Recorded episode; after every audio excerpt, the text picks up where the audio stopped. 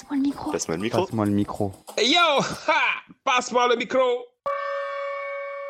Hey yo Bienvenue dans cette première émission spéciale Noël sur Passe-moi le micro. Et oui, c'est bientôt la fin de cette année 2020 si particulière, qui aura mis la lumière sur les millions de personnes en situation de précarité et d'isolement.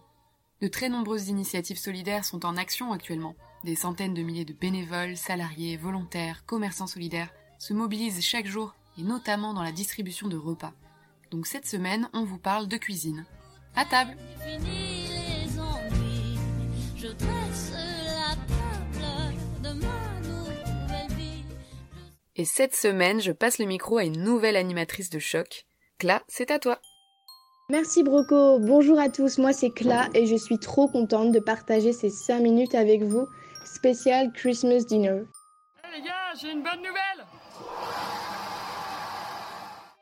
Laissez-moi maintenant vous faire voyager jusqu'au Réfectorio à Paris. C'est un restaurant solidaire placé sous l'église de la Madeleine qui a accueilli des bénévoles de l'association tout le mois de décembre. Et nous passons le micro à Evelyne, choriste à la cloche.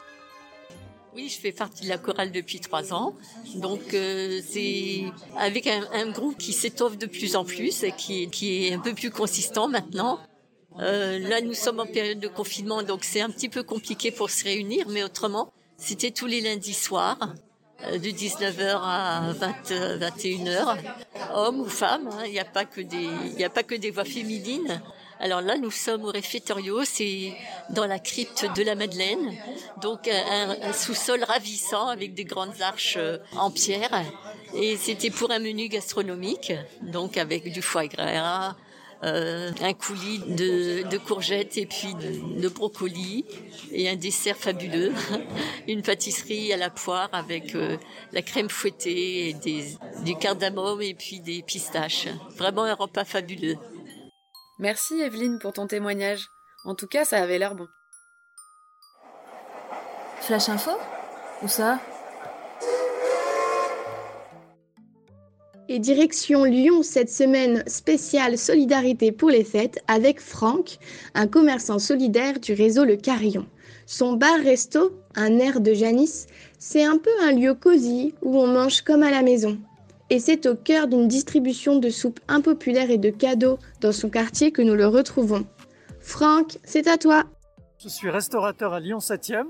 Tiens le bar restaurant Un air de Janice. On a participé euh, à la cloche et on avait envie de participer à cette belle aventure. On est deux. Et ce qui est génial, c'est qu'il y a plein de monde et une, une jolie ambiance. Donc Et dans alors cette période si particulière, c'est pas mal d'être là. On a cuisiné ce matin des bons petits crumbles, des crumbles aux pommes.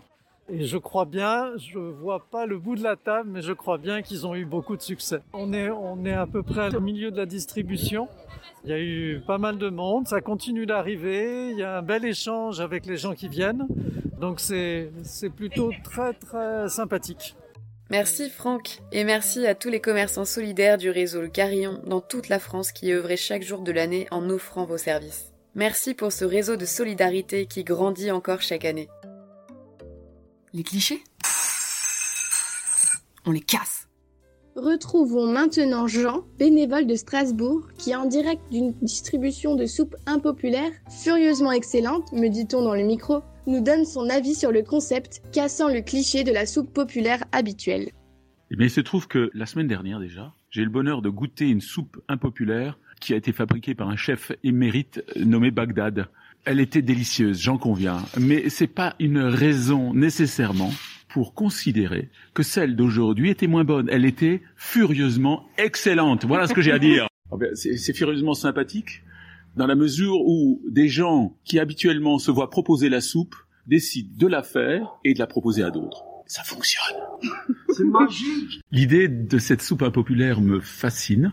Je trouve que c'est pertinent dans la mesure où, effectivement, quand bien même on rencontre des gens qui sont un petit peu étonnés, qui se disent euh, surpris, qui, qui, qui viennent presque te, te redonner après, euh, après on l'a vu euh, encore ce soir, après quelques secondes, euh, deux trois deux trois euros pour s'amender un petit peu parce qu'ils ont refusé ta soupe.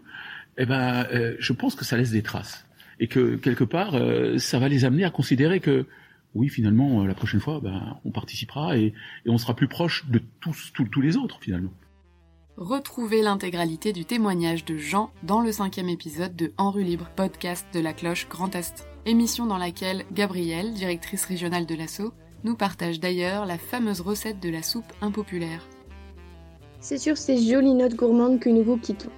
Passe-moi le micro vous partage des instants originaux où la solidarité résonne partout en France. Mais nous pensons très fort à ceux qui n'auront pas la chance de fêter Noël avec leurs proches. À vous particulièrement, nous vous envoyons nos plus beaux voeux. Joyeux Noël.